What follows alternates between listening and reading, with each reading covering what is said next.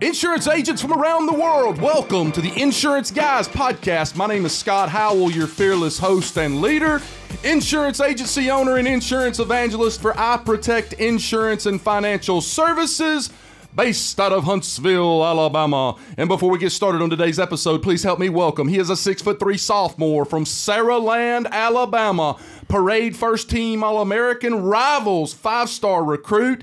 He is a fantastic insurance agent and the agency owner of Portal Insurance. Ladies and gentlemen, please stand and welcome the incomparable Mr. Bradley Flowers. How are you, Bradley? Great, Scott. How are you today? I'm the best I have ever been. I'm probably the most excited that I have ever been for a podcast, ladies and gentlemen. It is very rare that Scott Howell is starstruck. I will say this today's podcast, because I've been following this guy for a long time and I study him the way that the Discovery Channel studies meerkats. I am a little bit starstruck Yeah. today. Was not starstruck at Gary Vaynerchuk's office. Uh, I've met famous people before. I've talked to famous people before. This guy that we're going to interview today, ladies and gentlemen, is a first ballot entrepreneurial Hall of Famer. I am excited for him to be here, and I'm just going to go ahead and get into it. So, without further ado, ladies and gentlemen, I want to introduce to you he is a graduate of the University of Southern California in 1982.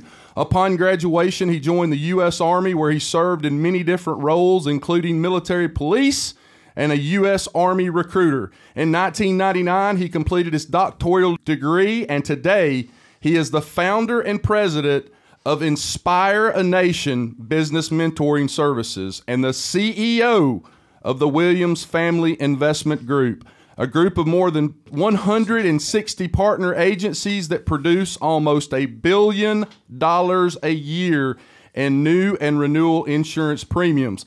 He has also authored three books in the insurance industry, and he and his team work with many of the top insurance agencies and companies in North America.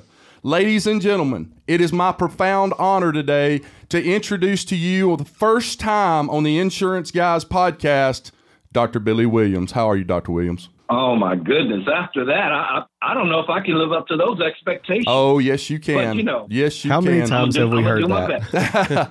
I can I'm promise do you. my best. Hey, hey, hey, Dr. Williams, I need more of you in my life. Now, now this is the part of the podcast where you say, Scott, why do you need more of me in your life? Go ahead. All right, let, let me do that. Hold on, let me let me let me make sure I do this right. Okay. So Scott, why do you need more of me in your life?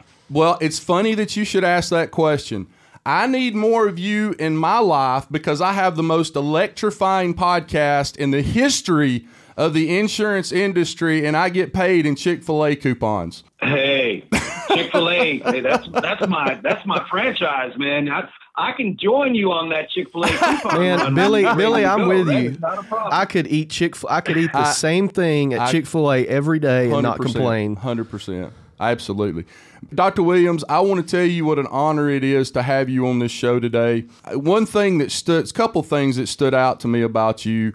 Uh, first of all, I believe it was around 1987.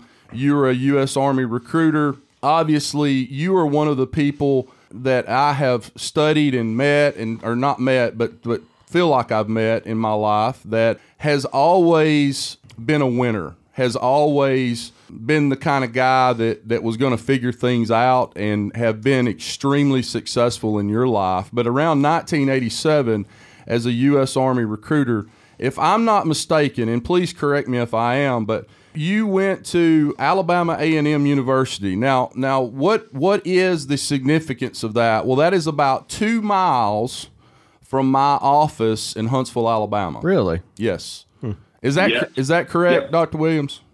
Absolutely. Well, the year the years are wrong. Oh, okay. I'm sorry. I did go to Alabama A&M. So in 1987, I was actually sitting in Panama because we were overthrowing Noriega. Mm-hmm. Mm-hmm. And so I was actually still a military police officer sitting in Panama Mm-hmm. uh, in 1987. Gotcha. But when I, as soon as I got back in 1987, I was stationed at Fort Bragg, but Fort Bragg sent me on a on a uh, trip to Normal, Alabama, which is where the University of Alabama sits. Right. And I actually enrolled. I think it was the end of '87 or beginning of '88, Mhm. but I didn't actually get to attend until 19, 1992 Gotcha. is when I actually attended University of Alabama. But no, but I lived in Huntsville for four, I think from 1992 to 1997. Gotcha. I was stationed in Huntsville. Now, Dr. Williams, I want to ask you a question. How long has it been since you've been to Huntsville, Alabama? I was there probably six months ago because my daughter, okay, my daughter went to University of Alabama, but Mm-hmm. the house that she has is still in Huntsville. Got you. Well, So- a- as you know, Huntsville is, I think it's been ranked the third fastest growing city in the United States. Uh, of course, the FBI is moving their headquarters there. Toyota and Mazda clo- are just to be closer to you. No, yeah, exactly. Um, but it, it is a, a time of change in Huntsville. Uh, we're going through a lot of growth right now. There's cranes. I walk out of my office and there's just cranes everywhere around my my office, and it's amazing to see. I've never been a part of a city that is going through growth on steroids like that before. This is the first time I've ever seen that. And uh, it is just Okay. ama- it's amazing to see all the growth right now in Huntsville. It's it's truly amazing. Well, well, let me tell you a quick story. I know we're going to talk about insurance, but let me tell you a quick story about Huntsville. And you're young, so you may not remember this. Huntsville used to be like the space capital of the United States. We Right. were past Houston. We had all of that was Right. in Huntsville, right? Yes, sir. And then you, we had a we had a senator, Senator Richard Shelby, Right. And Senator Shelby at that time, back years ago, people don't realize he was a Democrat, Mm-hmm. Mm-hmm. and he switched over to Yeah. Republican. There's a lot of And that in once he switched over, right? Once he switched over, Huntsville got screwed. Mm. I mean, screwed. Mhm. The Space and Rocket Center shut down. A lot of the NASA operations that were out of Huntsville got moved to Cape Canaveral, Florida, Mm. and it was in pure total retaliation for switching parties. Mm. Mm. Okay. So Huntsville has been on this trajectory that we were scheduled to be on that trajectory a while ago. Right. But that settled every that kind of screwed everything up for a while. Mhm, And now Huntsville is back Mhm. on trajectory. I remember going to space camp, okay, when I was, I don't know, 13, 14 years old. I remember going to space camp Mm. in Huntsville, Alabama. Mm. I did You know, too. and, and I I don't did even think too. they do space. I don't. Yeah, I don't think they do space camp anymore. I, think don't know. My son goes to a school, uh, Hampton Cove Middle School, and I remember uh, a year or two ago they do a uh, the different schools in in Huntsville have a program where they go for a week instead of going to school during the day. They actually go to Right. the the NASA place uh, Yeah. there and, and and do space camp, and I think they still do some form of that in the summer, but it is certainly not as big as it was, like you said, in the mm-hmm. day where. I mean, kids from all over the country were, were they they'd come overnight and stay yeah, for I space did camp. it. I did it. Yeah. Did you really? Mm-hmm. Well, we stayed for we stayed for a week. I was Yeah. I was in Dallas because I you know I'm I was grew up in Dallas, so I was in Dallas and got selected to go to space camp based on my grades and stuff like that. And so that's how I first found out about Huntsville, Alabama. And then when I had a chance to come back from Panama, they basically said, "Where's your dream sheet? Where do you want to go?" And I said, "Well, I want to go to Redstone Arsenal because they were going to send me to Fort Benning, Georgia." Right. but I'd already been to Fort Benning, Georgia. So I'm like, I want to go someplace new. Sure. And Huntsville, I knew was was nice. It was right there. Mm-hmm. You know, it was close to close to Tennessee border. It was Mm-hmm. good to go. And I said, I want to go to Redstone Arsenal. That was my dream sheet. Right. And so they ended up sending me to Redstone Arsenal, and that's where I was for five years. When I went, all I was worried about, I was in the fifth grade. Mm-hmm. All I was worried about was another little girl that I had a crush on, was she going? and she was. oh. And uh, uh, the teachers or instructors were taking us ice skating one night, and I used to rollerblade a lot back Uh-oh. then. You about and to I was show like, out. I'm gonna show out, and and I hopped on that ice. I hopped on that ice, and it was a, a an actual ice hockey rink that had been converted. They'd taken the nets and stuff out, and I hit a hole where that net was supposed to be, Oh, no. and went head first into the wall. Oh, no. And she uh, didn't want to have anything to do with me after now, now. I got to ask you a question. Yeah. I, Dr. Williams, I apologize for getting off on a tangent. No, you guys What- go ahead. I'm enjoying listening what- to the banter. Go Would, ahead. would you would you have gone to space camp if your girl that you had the crush on had not gone. Yeah, yeah. I would Okay. have. Okay. I would have. I It thought was- I thought so- you only went because she No, went. no, no. No. That would be a very single Bradley thing to do. But uh, no, um, Oh, I hear you. I think It you're, was a- you're every guy in America. It was Well, a school. Everybody's shaking their head driving down the road. Uh, it was a school trip, so it was. It wasn't me going to space camp. It was our class. It Mm-hmm. was something the school did, and we didn't stay at like the compound. The the teachers would take us up there, and we would uh, we would stay at a hotel, and Mm-hmm. um, so that was kind of the first I think away trip I took Mm-hmm. like that. Probably that was the 1st time I was in Huntsville, Sixth grade? and I just fifth grade, and I just remember grade. thinking. How far I'm traveling? Like I it was so far It away. is. It's a long and way. like, man, I remember like two years later, like bragging to somebody, like, "Yeah, I've been to Huntsville, been Huntsville." to Huntsville, all over the world, Yeah. global. Yeah. So Dr. Williams, do me a favor. I need you to climb in the passenger seat of my DeLorean for just a little while, for a few minutes, and talk to the 250,000 insurance agents that are listening to this right now and talk to them about how you got started in the insurance industry. I already know the answer to this, but talk to them how, about how you got started in the industry and then just bring us up to today. No problem. Well, I chose to be in the insurance industry. I didn't fall into it. I didn't stumble into it. I didn't whatever. When I was finishing up my doctorate degree, I have a, I have a doctorate degree in physical education with an emphasis in sports management, and then I, I minored in finance, and then I went back to University of Chicago and actually finished a doctorate in finance. But when I was looking at everything, I said, "Where is the money?" Mhm. You know, I I did not grow up poor. I'm not one of those kids. You know, I know a lot of people say, "Oh, I grew up poor," and I, I didn't. Okay, I didn't. My father was military, Mhm. and he was he was, you know, we just didn't grow up poor. Right. So money was always in, uh, money was always on my mind. I knew at some point I needed to be wealthy in order for me to be happy. That was really important to me. So when I looked at everything, I looked at banking, I looked at uh, real estate, and I looked at everything. But the thing that kept coming back was residual income. Okay, residual income Right. making money in my sleep Yes. while taking care of the people that I'm working for, working with. Right. And insurance was a no brainer to me. Mm. The other thing about insurance that made it really lucrative to me, I guess, or mm. fun or, or something I really looked at was being military. I think in a process. Mm-hmm. Everything I do, everything, every, every word that comes out of my mouth is part of a process, mm-hmm. part of a way of thinking. Mm-hmm. So in the you you being military, Scott, you understand mm-hmm. when we had a an operations order, okay, that operations order fell into a process. Yeah. You know, we better had the, we it. had the situation. Yeah, we had the situation. Yep. We had the execution. We had the administration and logistics. I mean, we everything was a process.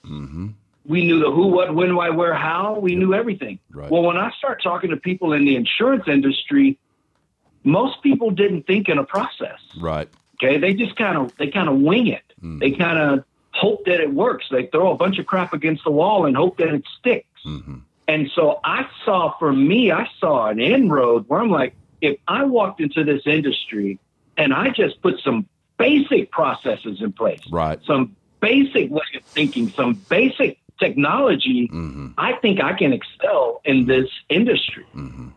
So when I walked in, and this was April 1st, 2003, is when I started working for Allstate. Mm-hmm. Right. Okay, I, I actually went to work for Allstate as a recruiter, I guess because I was a recruiter. Mm. So they hired me to recruit agents. Understand, I knew nothing about insurance. Right. Okay, nothing.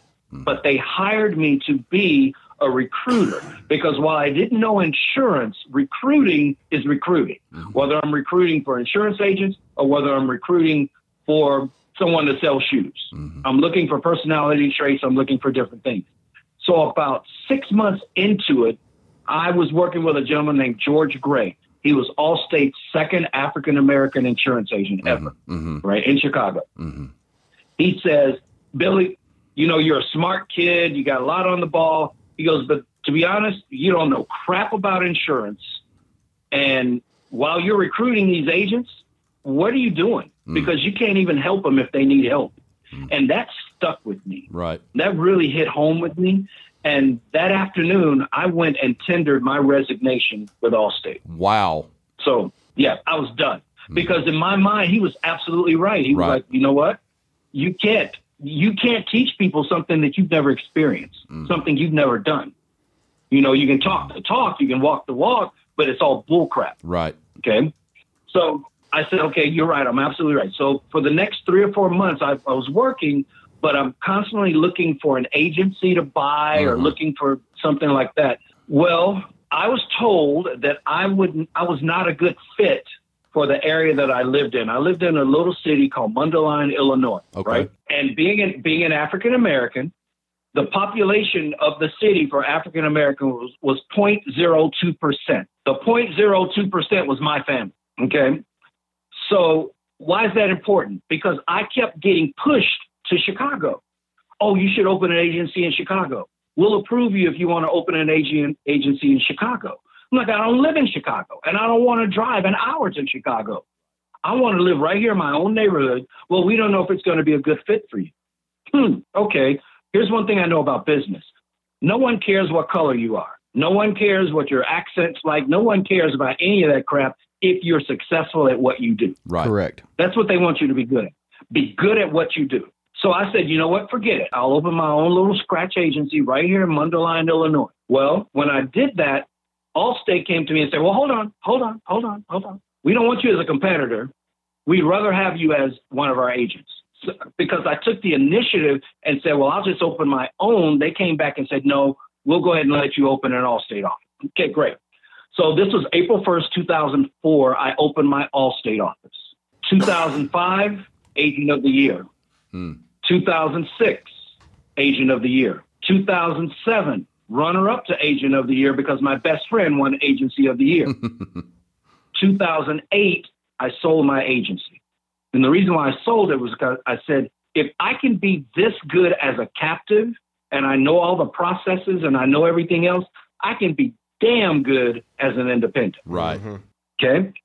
So, and when I switched over, here's the thing I'll tell agents whether you're captive or whether you're independent, it's your habits that will determine how successful you are. And your habits are a product of your activity. So it doesn't matter. If you've got piss poor activities as a captive, you're going to be a piss poor independent. Yep. It's like our buddy Taylor And if you Taylor Dobby says. independent, Yep. you're going to be a piss poor captive. Yep, But that's if you've right. got great habits, you got a great habits as a captive, you'll be a great independent, and vice versa. So for me, and in the military, what we learn is it's not about the outcome. It's always about the process. Mhm. I can't control the outcome. I can do everything exactly perfect and still get a crappy outcome. Mm-hmm. But if I follow my process, more than likely, I'm going to get the outcome I want. So when I started the agency, I wasn't worried about how many autos I rode or how many homeowners I rode. I worried about did my agency staff do everything the, the way I expected them to do it? Mhm. Did I spot check them? Did we update our information? Did we follow up with our referral partners? Did we make sure that when we were marketing, we didn't just market today and let it fall off? We were consistent in everything that we do. So I always believe in this. It's not about your mindset. Mindset comes with activities.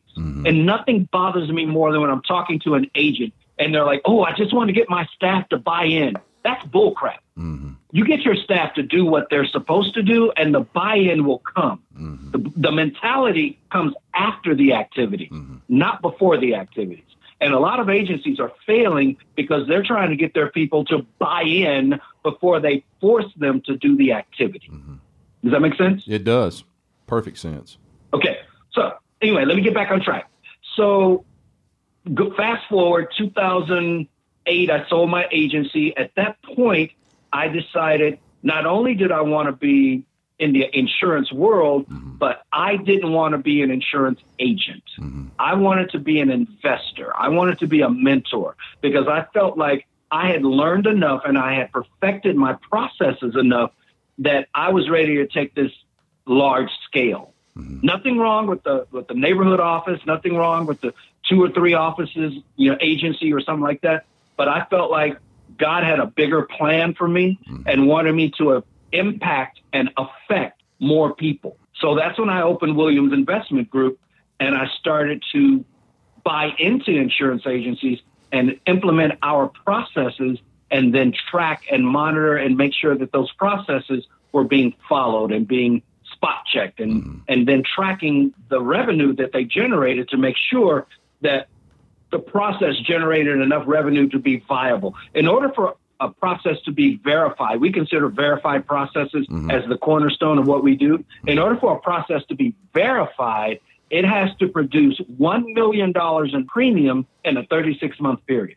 Okay. If it doesn't produce $1 million in premium in a 36 month period, I don't consider it a validated process. Right. So, as an example, when we look at our claims process, every claim that we have, you have to, we, we automatically, I can say, well, yeah, we automatically offer them a life insurance quote. You just had a claim. We know insurance is real. The most important policy I can have in your household is a life insurance policy. Mm-hmm. So we're going to generate a quote for you and then we're going to give it. No, no, I don't need a quote. Well, it's not one of those deals where you need it or don't need it. It's our process. Mm-hmm. So we're going to generate it. We're going to mail it to you. You can throw it in the trash, but we're going to do it. Right. Every single time. That, that process, that every time, every single time. And that process led to us writing almost $300,000 in production credit. Anyone that, you know, understands the million dollar round table and all that stuff you're not really making a million dollars in revenue. Right, right. You're really generating a million dollars in premium. You know what I'm saying? Yes. So, but our revenue from just that process alone produced over $300,000 in revenue. Mm-hmm. And all we were doing was sending out a life insurance quote when someone had a claim. Right. You, you see what I'm saying? I do. So as we go through this and we, we narrowed it down to 23 core processes. Anybody can go to my website, inspirenation.org, and look at the About Us tab, and I list the 23 core processes that it takes to run an insurance agency. And all I do as an investor and as a mentor and as someone really influential on a board of an agency is make sure those 23 processes are done to perfection. Mm. It's like football. Football is blocking, running, tackling, passing. You, you know what I mean? Mm-hmm. I mean, it's not complicated. It's just, are you doing your job? Right. You know, and if you miss an assignment, you miss, you know, I'm a Cowboy fan, and Cowboys sucked this year, not because they weren't a good team, but because they missed too many assignments. Mm-hmm. Too many people didn't follow the process. Mm-hmm. Well, the, the beautiful thing, too, about, and what I love about processes is if we do enough things, the same consistently over time at scale, we can almost predict what's going to happen. Absolutely. Absolutely. That's how we built the best fighting force in the world out of people from all over the country. You know, I can take a kid from New York and take a kid from Idaho and take a kid from Alabama and take a kid from California, put them together, make a team, make a squad, and make them and train them into the best fighting force in the world today. How can I do that? Because it's process. It's process. Everything is about the process. Dr. Williams, our mission on this podcast is very simple. It is to help insurance agents in any way we can through this podcast, through people like you that are thought leaders and experts in whatever particular field that we're talking about right now. And one of the questions, okay. one of the questions I had for you today that, that just come to, to mind as, as we've been sitting here talking, you know, you've visited uh, insurance agencies all over the world. You've invested in insurance agencies all over the world. One of the things we try to do is give these insurance agents some actionable steps that when they turn off the podcast, they can go back to their office and they can implement. And I wanted to ask you this question of all the different processes that and of course we talk about the 23 core processes there's many processes within an agency mm-hmm. what's the one process or a couple of processes that you just see kind of over and over and over again that are being not done at all or mishandled in the agencies that you visit and that you invest in? Okay, there are three of them. There are three core things that I want to make sure are happening in an agency in order for me to know I'm going to make my money. Go ahead. Number one, I need the I need the agency to use email templates. Okay. I know it sounds crazy, but there are 11 primary templates, starting with the endorsement process and claims process. I need them to use email templates because Susie, John, Bob, Ted, whatever, they're not going to say everything that I need them to say. Mm. because your conversation is a product of your mentality, and your mentality is a product of your history.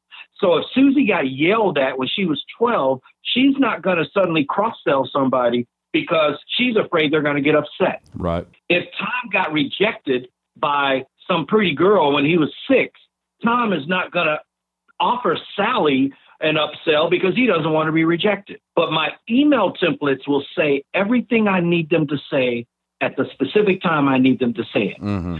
So the basis of our the, the core of our communication are our email templates. Okay. And then all I have to do is teach you to push this button at this time. It's real simple to do. The second thing is text messaging. Email is fine, but at the end of the day, email may have a 20, 25% open rate. Text messaging has a 98% open rate. So I want every single customer to be text message approved, meaning the customer has given us permission to text message them. I'm not going to text message them junk because I don't want to be opted out over some crap. Oh, happy happy fall, you know, happy I'm glad the leaves are turning red. You know, no, I'm not Right. text messaging you that that junk. Right. I'm text messaging you your policy is in trouble. You need to call the agency. I'm text Sure. messaging you saying you're coming up for renewal. I'm text messaging you saying, hey, your process, your endorsement processed okay, or we need more information. I'm only text messaging you important stuff. I'm not sending you birthday. Uh, I mean, I'm not sending you holiday text messages. I'll send you birthday, but I'm not going to send you holiday text messages. I'm not going to send you crap. I'm only going to use text messaging for money producing activities. My third one is spot checks. Spot checks. I had a, a podcast I just did with Ryan Hannon. And one of the things that we were talking about was Ryan was saying, well, Billy, people, agencies won't do what you ask them to do because they're afraid that they're going to have to fire Sally if they find out Sally's really not doing what she's supposed to do. Mm-hmm. And my comeback to that was, well, first we use enhanced pay, but second of all, if the agent developed a culture of spot checking, Mm-hmm. Then Sally wouldn't be worried about getting fired. What happens is the agency lets things keep going and keep going and keep going hmm. until they pile up so big that once they do check, hmm. now they're pissed off at Sally. Now they want to fire her. Right. Where if they had a culture of spot checking, then it wouldn't go. So three things: email, text messaging, spot checking, consistent. I mean, every day spot checking something that happens in that agency. Right. Okay. So let's go back. And again, I'm just, I want to make sure that these agents understand what we're talking about here.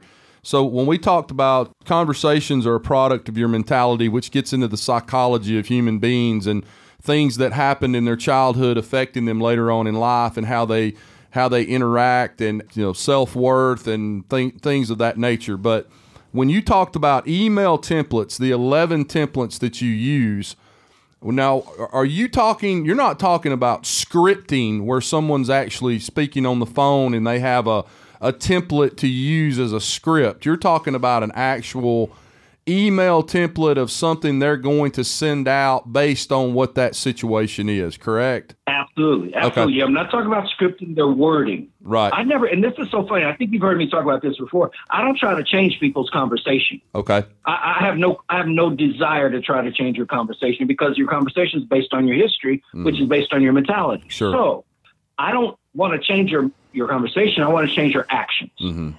So that means let's say let's take a let's take a basic one. Let's take the endorsement email template. On the endorsement email template, it says, okay, this is you requested that this happen.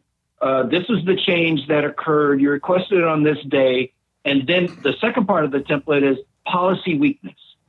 During our transaction, I noticed the following weakness on your policy Mm-hmm. you don't have rental and towing, or you don't, you know, you you only have two thousand dollars medical, and we recommend five thousand dollars mm-hmm. medical. I mean, mm-hmm. whatever that is. So I can try to train Bob to look for that and say that, but Bob won't say it, or won't say it consistently. And the excuse is, I got so busy, I forgot. Mm-hmm. Well, my email templates never forget. They mm-hmm. never get tired. They never get sleepy. They never get a mood. They never get a headache. they just say what you want them to say. Okay. So I so no. So to answer your question, I'm not talking about scripting. I'm talking about written email templates. 10 4. Roger that. Next one I had for you.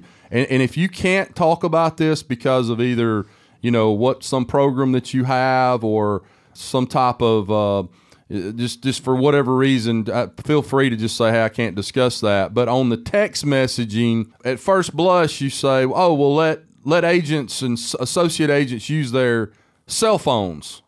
But now you've No, no, got no, no. 50, you know, I don't I don't want an agent out there to start telling all of his associate agents to start using their cell phones to text message. So so how do you, how do you guys what program do you use in terms of technology to text message without it actually coming from an associate agent's phone? Yeah, let's get that straight. I never want my individuals to send a text message through their cell phone. Right. Ever, ever, ever, ever. I'm talking business text messaging. Right. So, my first choice is always the agency management system. Got you. Always. Okay. My second choice is the business phone system. Like if you got a Zipwhip or, you know, Right. one of these kind of deals, the business phone system. Mm-hmm. My third choice is something that integrates with either our Outlook or maybe you can use a Slack Mhm. or use Teams or something like that. Mhm. Something that always flows back to business. Right. Always, always, always. Mhm. Now, lately, because Ring Central, uh, some of these other tools, Jive, uh, Mm-hmm. GoToMeeting bought Jive, so they're really fixing that up a little bit. Right. You are able to have a business app, Mhm. you know, a mobile app on your phone, Mhm. but it's a business text message. Mhm. So my team and I, we use RingCentral. So we have the RingCentral app on our phone. Whenever we send a business text message, we don't send it through the client or through whatever is the native text messaging app on the Samsung or the iPhone or whatever. Right. We don't use that. Right. We only use the RingCentral app because it's a business app. Correct. And that means I can track it. It flows back to my business. right. But your first choice should always be your agency management system. Mm-hmm. That should always be your first choice. Absolutely. Next question for you, and I'm sorry that I'm just you know bombarding you with questions today. I would love to sit. No, I love it. Well, This I- but what- I- this is what I do every day. Listen, I would This love is what to. I do every single day. I wake up looking for this. So no, we're good. Let me tell you something. My next bucket list item on, on up for bid is going to be to sit down over dinner with you and just talk about life and get in the boat with you for a little while because I would just love to get to know you as a human being. But uh, sometimes I almost am embarrassed to get people on the podcast and then just bomb them with questions like this. But these are all questions No, I that, love it. I that- it. yeah, agents want to know. So the last three years, we've seen a lot of change from a technology standpoint. You've been in the game for a long time. Obviously, you uh, you have the uh, critical thinking skills and the intelligence to move forward with an industry as it changes. So I know from based on our conversation today and what I kn- learned about you in the past, you are very critically focused on processes.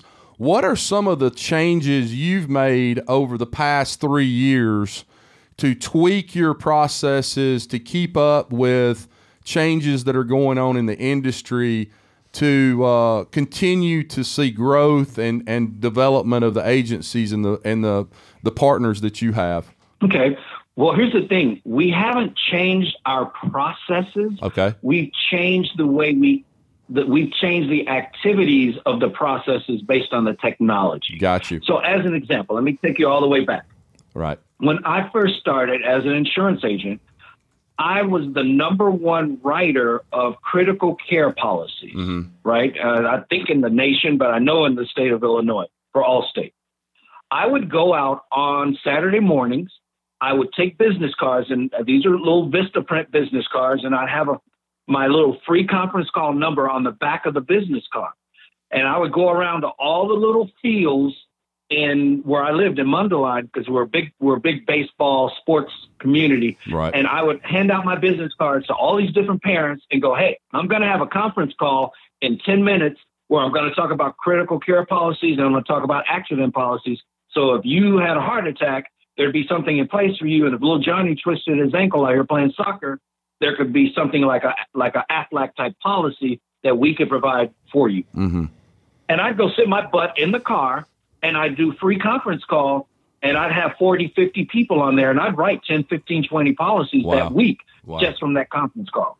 Mm. Okay. That process still has not changed. Mhm. We still do that in, in my investment agencies. Mhm. The difference is the tools that we use. Right. So now instead of having to go out and hand out a bunch of business cards in the field, which still works, by the way, Mm-hmm. but instead of having to do that, now I'll collect something on a lead magnet. Mm-hmm. Says, Are you interested in this? I'll get the lead magnet. Then I'll take the lead magnet and I'll text out the conference call or the web meeting number to everybody. Hey, I'm going to have my conference call or my text, my web meeting in 10 minutes. And then I'll sit down and I'll have the web meeting and people will get the policy or get whatever they need then. We didn't have podcasting. Mm-hmm. So what I used to have to do was use free conference call. And I would send out an email or put out a flyer or do whatever, say, oh, I'm going to have a conference call, you know, on this particular thing. We're going to talk about this. Would love to have you guys out there.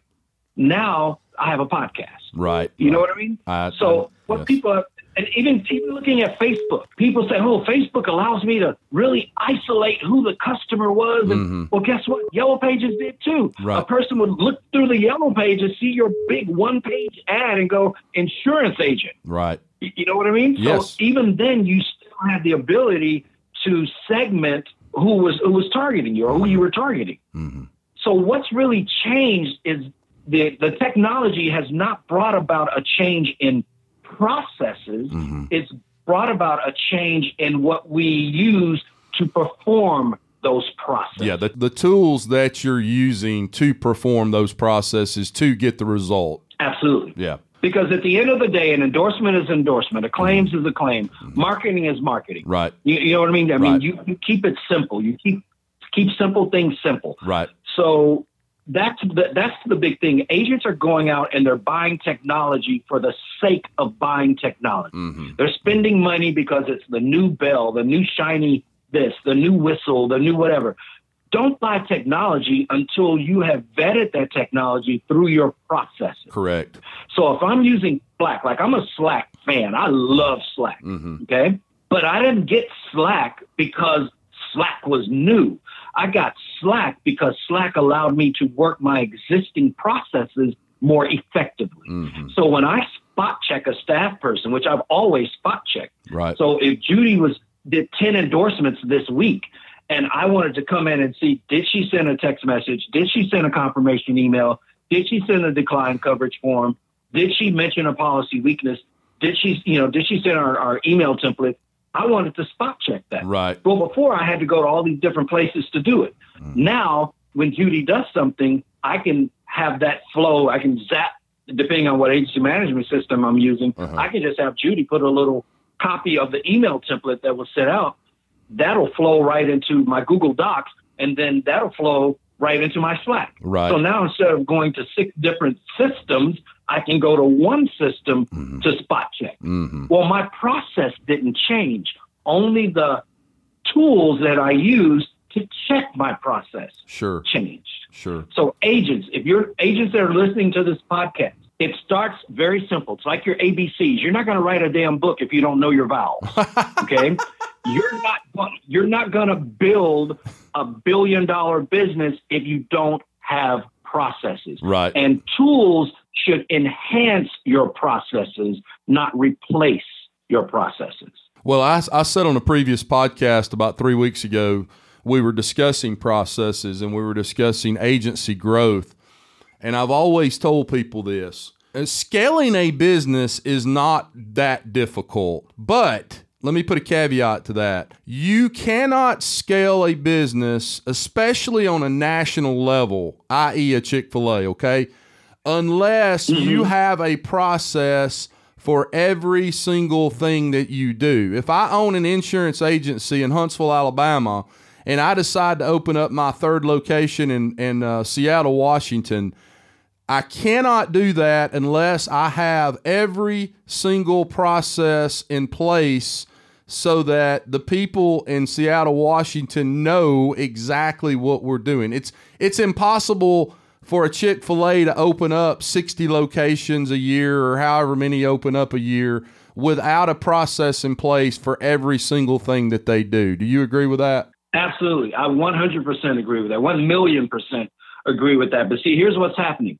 Because there's so many agencies that are aging out, Mm-hmm. meaning the owner is getting to an age where they just want to sell. Right. Now there are a lot of agencies that are for sale, and agents are going and just buying they're, they they they call themselves buying revenue. Right. Okay. Right. And so they're buying these agencies, but now they're stuck with three, four agencies or three or four locations, and they don't have a set process. They don't Correct. have ways of doing things. So now you just got three kids. You got three step kids Yep. running around saying you ain't my daddy and I hate you. Exactly. That's exactly what happens. Yep. That's unbelievable. So Yeah. that's agents. That's why you you have to make sure you're doing that. Right. Because you you don't want that. And I'm dealing with agents all the time. They're like, oh my god, I got these four locations, but Right. ah, these three over here are a headache. And I'm like, well, where's the process? Right. Where's the oh, you know, they, they I didn't want to mess with them because they had an older book and they Right. had every excuse in the world to not put a process in. Right. Like I said, and you heard me say it before, and I'll say it again. When you buy an agency and you don't have a set process that you can just flow into that agency, you just took on a step kid who's running around saying, I hate you, you're not my dad. That's exactly what you have. Dr. Williams, I wanted you to I wanted you to talk to the audience today about something that I listened to very intently last night. I've I've listened to a lot of the the audio of different masterminds and podcasts and things that you've been on. But there was something that you Okay. that really it really spoke to me last night. And if you need to take some time to pull it up on your notes on your Android phone, please feel free to do that. But I wanted, and and if, if you can't talk about it because you just don't have it with you right now, I completely understand that. But it was the three I's, the three C's, and the three B's. And I know you know what I'm talking Well, here's about. the thing. I'm, here's the thing. I'll tell you. Here's the thing. I'll tell you. okay. Everything that I talk about is from the heart. I, I- never have a script in front of me. I Right. never have a piece of paper in front of me. I never have a note in front of me. Right. Okay. Because if if it's not in my heart, then I shouldn't be saying it. True. Okay, that's the way I look at it. True. So three I, three CB.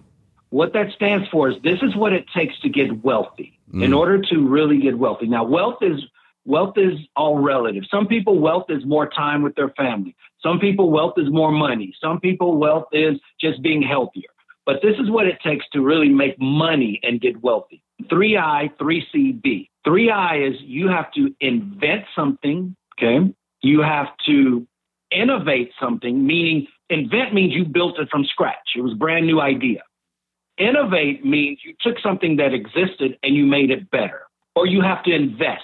Okay. Three I invent, innovate, or invest. Three C. The C's are you need to create something.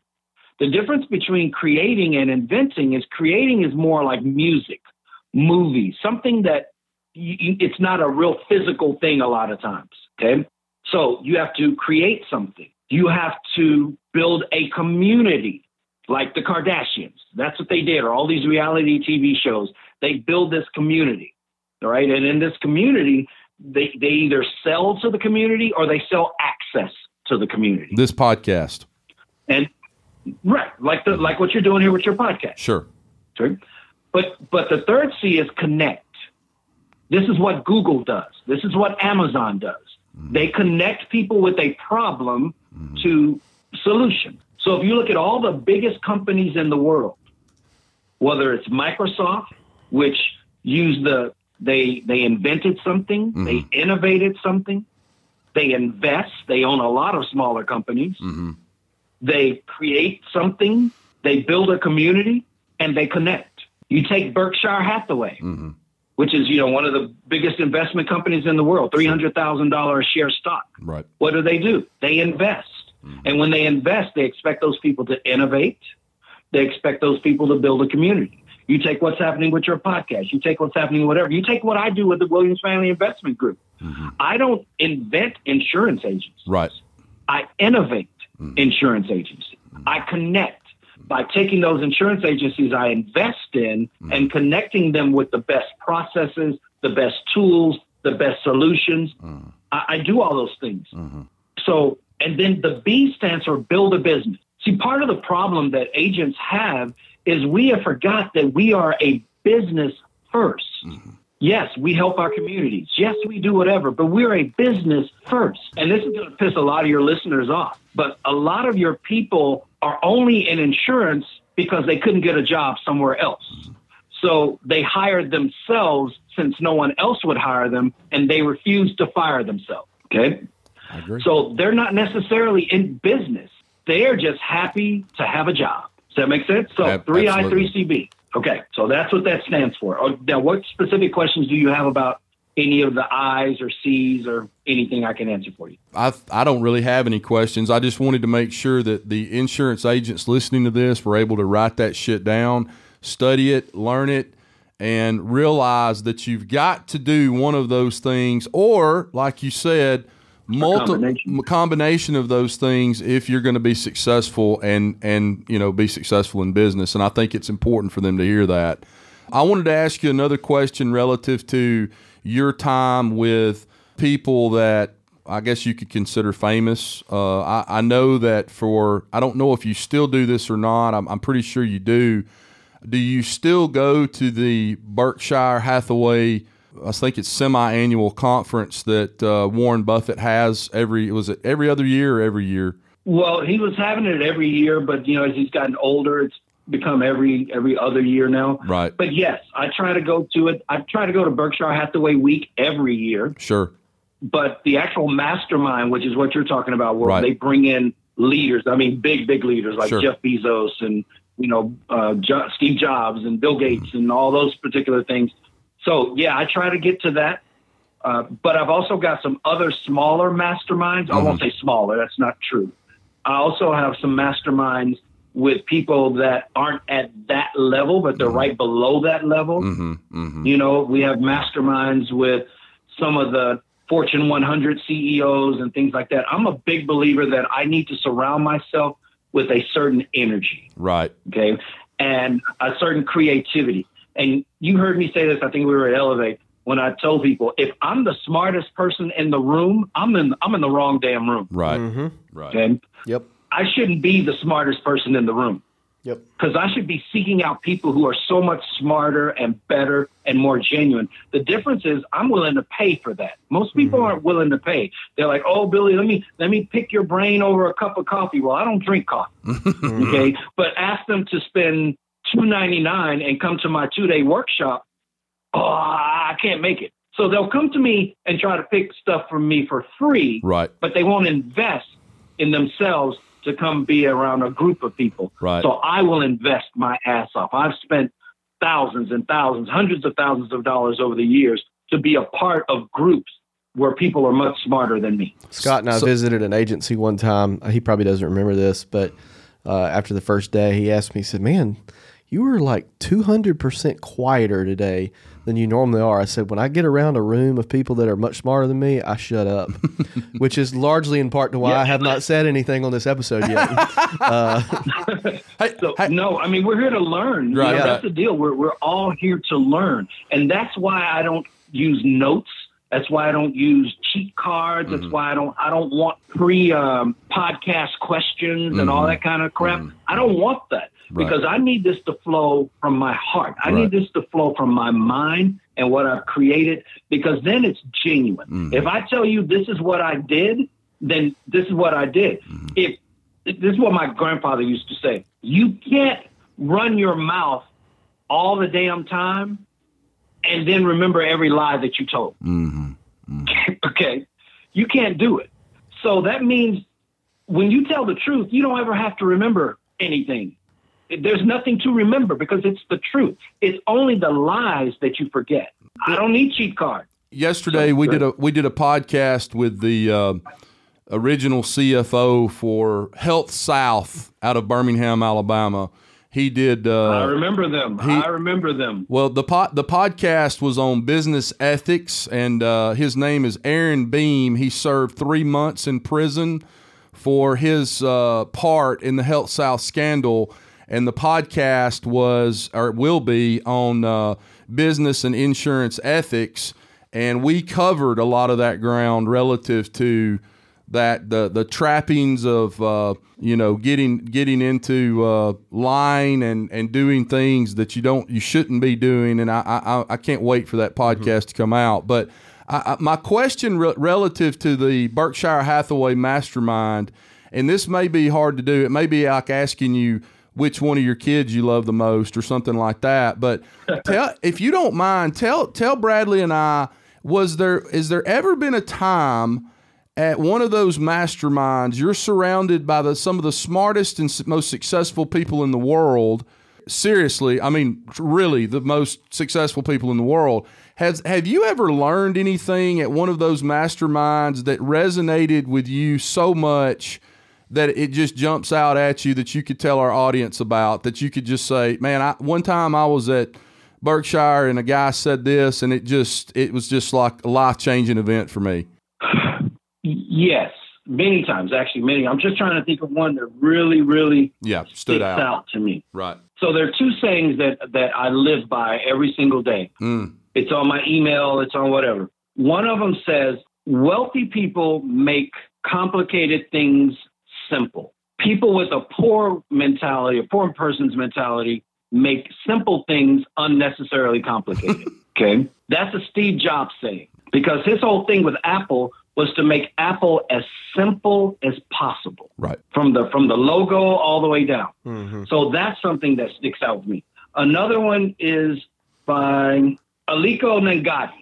You mm. probably don't know this name, but he's probably the richest African American in the world. Okay.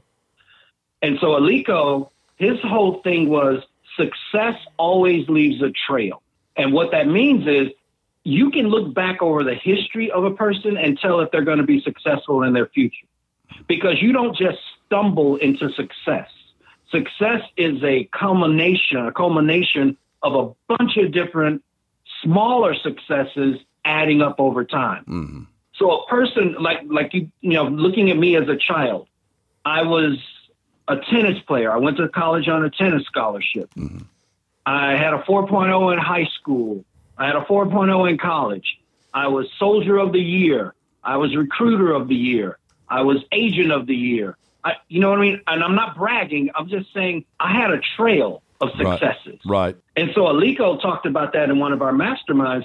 When you're hiring people, when you're looking at people, when you're whatever, don't take the words of what they're saying. Look at the trail that they built. Look at the road that they built behind them. Right. And if that road has no substance, then they can talk all the talk they want in Sure. the whole world, Sure. but it doesn't matter. One of my one of my personal mentors is Robert Smith. Robert Smith lives in Austin. Okay, and he is probably, if not right now, the richest African American in the United States. Mm-hmm. He is one of the richest African Americans. I think he is the richest African American. Mm. But you know, they and they're in the insurance space. A lot of people don't realize that. Like I think at one point they owned Vertafore, and now they they own Applied or you know something like that. So, I mean, just just all these different things they do. He owns Vista Equity Group. Mm. And talking to him, the things that that I pick up from things like him are always look for the most obvious, which is you know it's always out there, but always look for the most obvious solution. Don't just make stuff complicated. The, the the simplest way, you know, I think it's called the Peter Principle, Right. which is the thing that is the most obvious is probably the thing that is the best. So yeah, I, I pick up something from everybody I talk to. Ryan Hanley, you know, we don't have to go big, big, big. I mean, Ryan's Ryan's a giant to me, mm-hmm. but Ryan Hanley, Jason Cass, mm-hmm. you know, Nick Ayers, um, Mike Crowley, all these guys, I pick up something from them every single time I'm around them. Right. You guys, Bradley, and all you guys, I listen to your podcast all the time, you know, and so I pick up something from everybody. Why, why am I saying this? Because it's not just about being around the, the rich and the wealthy. Mm-hmm. They got lucky. Mm-hmm. Okay, luck is when opportunity meets preparation plus time management plus execution. So they got lucky and they partnered with somebody that took them over the edge, mm-hmm. that put them at that next level. I got lucky, partnered with somebody that took me over the edge and put me at that next level. Agents need to partner and learn from people and get lucky when it puts them over the edge and puts them at that next level. Mm-hmm. So that's, I, don't, I know I'm getting long winded No, that, but I don't want it to be about, oh, Billy, Billy's successful because he goes to the Berkshire Hathaway Mastermind. No. If I went to the local Dallas Mastermind and I learned and listened, I would still be at the same level that I am because it's not about me doing anything other than laying a trail of successes that eventually is going to p- partner with someone who's going to put me over an edge, put me over in some way. Right. And a lot of agencies fail because they don't partner with anybody. They just try to do it all by themselves. Well, you know, it's one of the biggest parts of, of our agency now is lender referrals. And we, we have a pretty good process for it. I, I like it. It worked.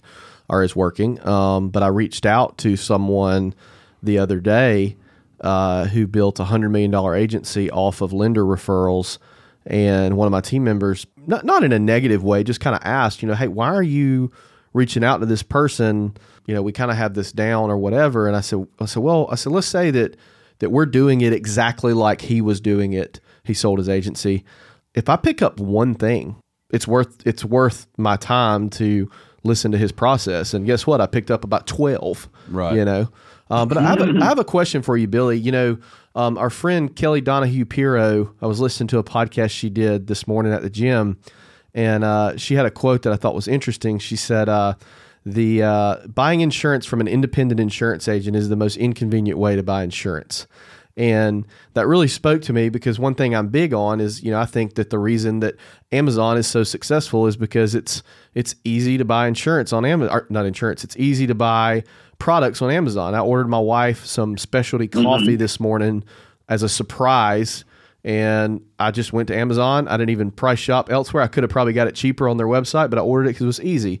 In your agencies, what is a new business? What's your new business process? What do you guys do to make it simplified? Oh, see, that's my that's my big struggle is trying to make this whole thing easier because I'm fighting culture a lot of times in these agencies right. that I invest in, and the culture a lot of times is just job security. Mm-hmm. You know, Susie makes things harder not because there's not a way to make them easier, but because she's become so good at doing it this way yep. that she fights any change to that. Yep. Okay. So, one of the things I'll tell you is there are three basic customers that we're going to deal with in the insurance industry. You have the folks that don't care about price, they just want it quick and they want it easy. Mm-hmm. And that's why you've got companies like Travelers and Safeco and other companies that are really building these online portals. Right. And we need that. We need online portals in the way that we do things. Yep. Then you have the second level of customer that I want to talk to a professional. I don't necessarily want to spend hours talking to a professional, but when I have a problem, I want to know that there's a person. Maybe I'll buy online, but mm-hmm. when I have a problem, I always want to know that there's a person. Yeah. And then the third customer is I'm only going to buy from a referral. And the wealthier, the, the more money a person has, the more likely they are to only buy from referrals. Meaning, if I drive a, a Lamborghini, I'm not going to go down the street to Joe and look online. I'm going to talk to another Lamborghini owner and say, hey, where do you take your car? Where do you get your car service? Where do you get your car maintenance? Where do you get all this done? Right. So a good insurance agency will actually have all three of those portals.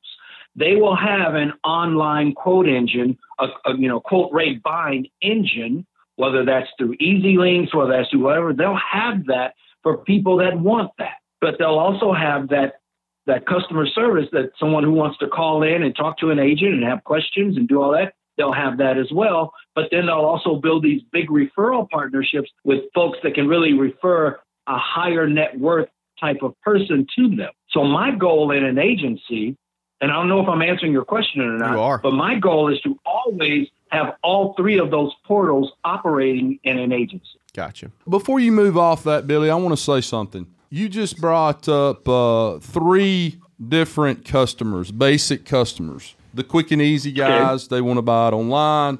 The the uh, the folks that want to talk to a professional, and then the the uh, the wealthier individuals who only want to buy from a referral. I completely agree with all three of those. The one common denominator between all three of those customer types is irregardless if that's a word, irregardless of which three of those you have, when they're driving down I 65 South coming to Mobile and they get in a massive car wreck and their eight year old has to get med flighted to UAB's trauma center or this weekend, yep. the state of Alabama is under a Torcon 6 because we're going to have tornadoes all over the state of Alabama Saturday. Congratulations, Bradley. We'll be working all weekend.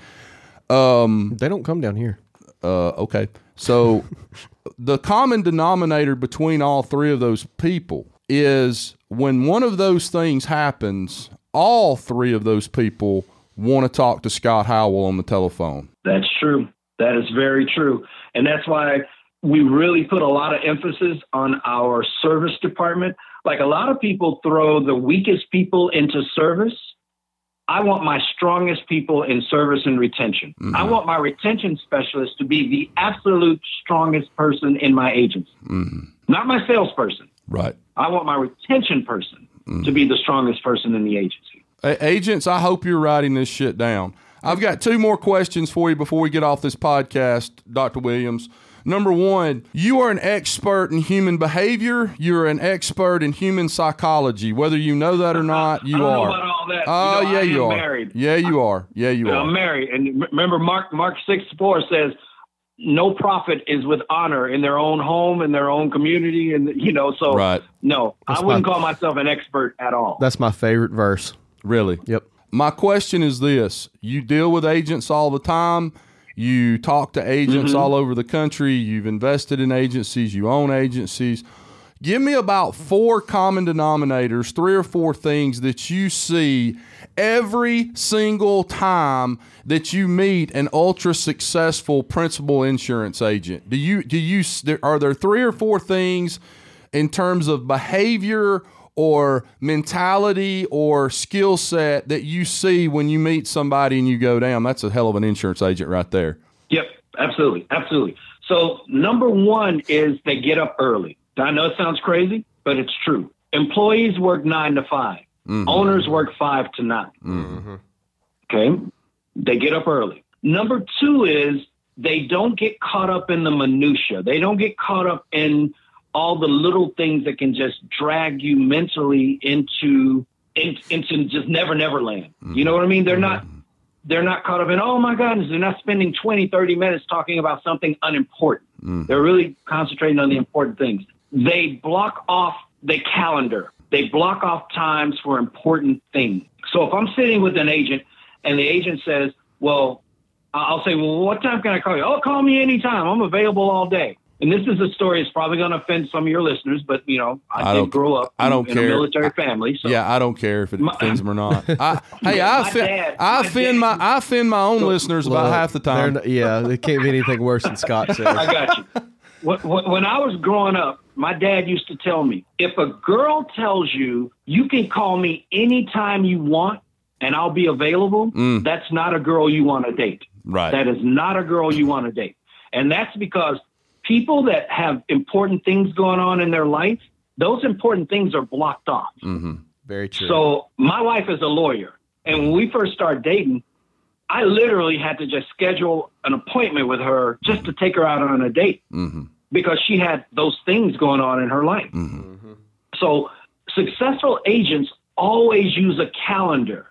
They don't just let the day pull them in a million different directions. Mm-hmm. They calendar their day so that important things have priority. Absolutely. Okay. And the and the other thing is, and this is going to sound awkward to most people, most very successful people are not happy-go-lucky people.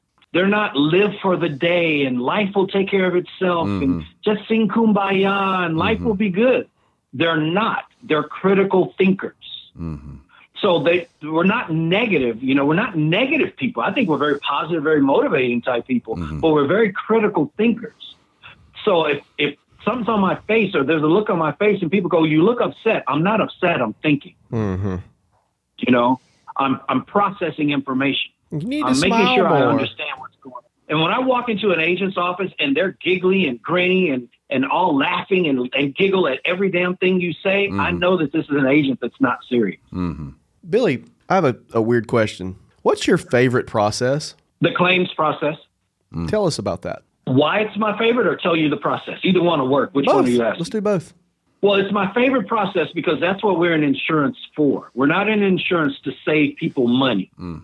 unlike the Geico ads and all that crap that you hear. Right. We're in insurance because when a person is at their worst, that's when we're at our best. Mm-hmm. Okay, so when when when something happens or whatever, yeah, the church will be there and they'll make you make your meals for a week or whatever. But I'm the only one there with a check, or the company I represent is the only one there with a check that's going to at least get you back to some semblance of normal. So that's why the claims process I feel like is the most important process that we have in an agency. The, our claims process is number one, the moment we find out you have a claim, whether you reported it to us or whether you reported it to the carrier, we run our claims report and find out, which a lot of agents don't do, by the way. They don't actually know which of their customers had a claim or doesn't have a claim. But anyway, we run our claims report. Then we're going to follow up with you. Hey, we heard you had a claim. Everything okay? Yeah, we're good. This is what happened. Da, da, da. Okay, now what I need to do is I need to point out your policy weaknesses.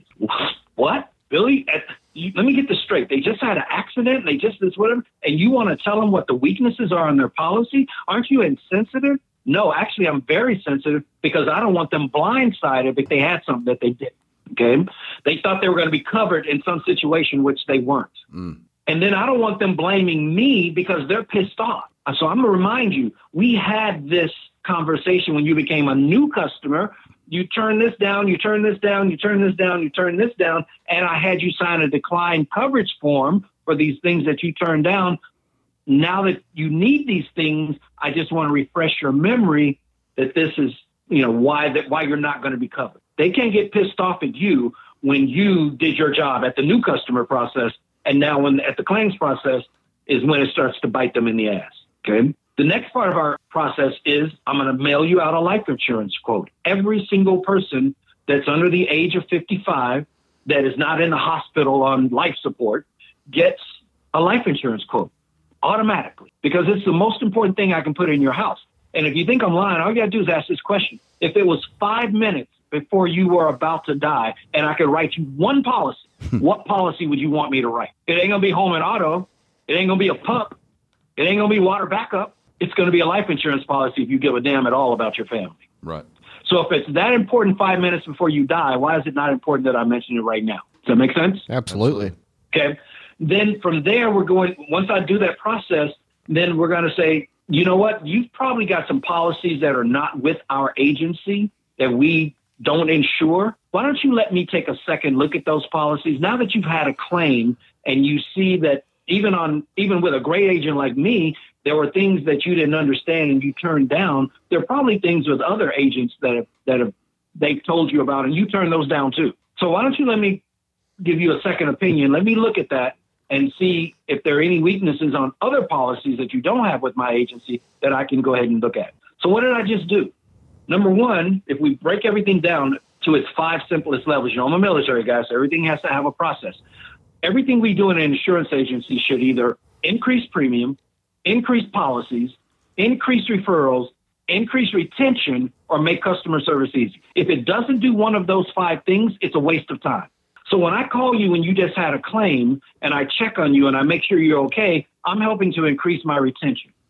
When I point out those policy weaknesses that you turned down, even though I made the suggestion for you, I'm increasing my retention because you're like, damn, I should have listened to my agent and I didn't. Mm-hmm. Now I'm not competing against some guy down the street. We're not on equal footing anymore. Mm-hmm. When I say you probably have policies outside of our agency that we haven't reviewed, now I'm increasing policies and potentially increasing premium. When I say, let me go ahead and send you a life insurance quote, and let's go and look at this, now I'm increasing policies. And when I do that whole process, you know what I'm going to get? I'm going to get more referrals because I just put myself so far above any other agent that you've dealt with and any other agent that you're talking to. You're naturally going to go out and tell somebody. When you see a good movie, you can't wait to go tell somebody what a good movie it was. Mm. When you get great service, you're going to go out and tell somebody. So I'm increasing premium, increasing policies, increasing retention, increasing referrals, and making customer service easier, all by doing my claims process. Billy, I've, got one final question for you before I have to wrap this podcast up today. Truly been an honor to have you on the show today. My question is this, and this is something I've had on my mind for a long time, and I've never asked anybody on this podcast. You've been extremely successful in the game of life. You have done so much in your lifetime. You've met a lot of successful people. One day, for all of us, the game's going to be over. Just same for me, mm-hmm. same for you, same for Bradley. What legacy, in terms, and I, I want to use that word, legacy. What legacy? Uh-huh. What legacy do you want to leave behind when when the ball game's over? What type of legacy are you going to leave or do you want to leave in the industry when you when you get out of it one day? I want every agency, my legacy for them, first of all, my legacy is to leave my family just extraordinarily wealthy. Like, Sure. let's get that straight. I want my family to be like the Perot's and, you know, the, I want to be like the Rothschilds. You know, the hmm. Rothschilds have had so much money. They've had money since the 1300s. I want my family to be like the Rothschilds. Mm-hmm. But from the insurance industry, what I want is I want agents to stop making this shit so hard. Mm-hmm. I'm- seriously, if I if I could do anything, it's like agents. Our our product is mandatory. We have mandatory products. The whole world has to have our products. Why are we making this shit so hard? It just does not make sense to me. So if I could just get agents to understand how simple this game is to play, you know, I want to. I guess when I die, I want to be the Tom Brady of insurance. Mm, you know, Right. I want I want to make it just seem like I want I want to win as many championships as possible and just make it look easy because this this is not hard. What we do is not hard. Marketing is not hard. Customer service is not hard. Even getting our paperwork together, doing loss runs and mm. getting our getting our policy jackets ready for renewals. There, there are tools like Indio and all these other things where you could fill out one form and it will flow to 20 different forms. Mm. We're just making this so unnecessarily hard. Mm-hmm. So that will be my legacy is to teach people how to make this industry, this this amazing wealth building industry so much easier. Mm. Well, again, I want to thank you for being on the podcast today. I now have carpal tunnel because I've written so much shit down. Agents, Yes, I, I, I, you know, I didn't even have time. I, I always say, as an as a as a guest comes on the show, if they say something that I feel like needs to be written down, I always say, agents, write this shit down. Every word that came out of your mouth, I wrote down. And so I've got like Oh, se- seven pages of notes here. And uh, if I'm the one doing the podcast and I'm writing this shit down, then I hope that the insurance agents that were listening to this wrote this shit down today too. But I want to tell you how much I love you and how much I appreciate you being on the show today and how much it means to me personally. Well, thank you so much. I'm honored. I, I really am honored. I really am honored. I'm sure we're going to cross paths many times. So uh, hopefully, I will, I will maintain that status with you by just being genuine and you know upright with you. Absolutely. And we'll do it again for sure. Absolutely. Insurance agents from around the world, listen to me. Get your ass out from behind that desk today. Go out into the big bad world and sell insurance. Make money for your family, for your wife, for your husband. Save money for your kids' college fund. Help your parents that have been struggling their whole life. Dr. Billy Williams gave you the roadmap today to do that. Go out today and make money and leave a legacy for your family. You have the opportunity to do that. Get your ass out there and go do it. Stop making excuses. Stop telling yourself, oh, I can't do this because when I was 12, some girl said no to go out with me. Stop all that shit today and go, but go be great. Move your agency one step closer to greatness today. We love you. We appreciate you listening to the podcast. Go out and write good business for the agencies that you represent and go write good business for the companies that you represent. Bradley Flowers, I love you. Thanks, buddy. Thanks, Guys, Billy. you are listening to the Insurance Guys podcast, and we'll see you back here real soon. Take care. Thanks for listening to the Insurance Guys podcast. If you need to know more about me or you need to get in touch with Scott, you can always reach me at theinsuranceguyonline.com or email me at iprotectins at gmail.com.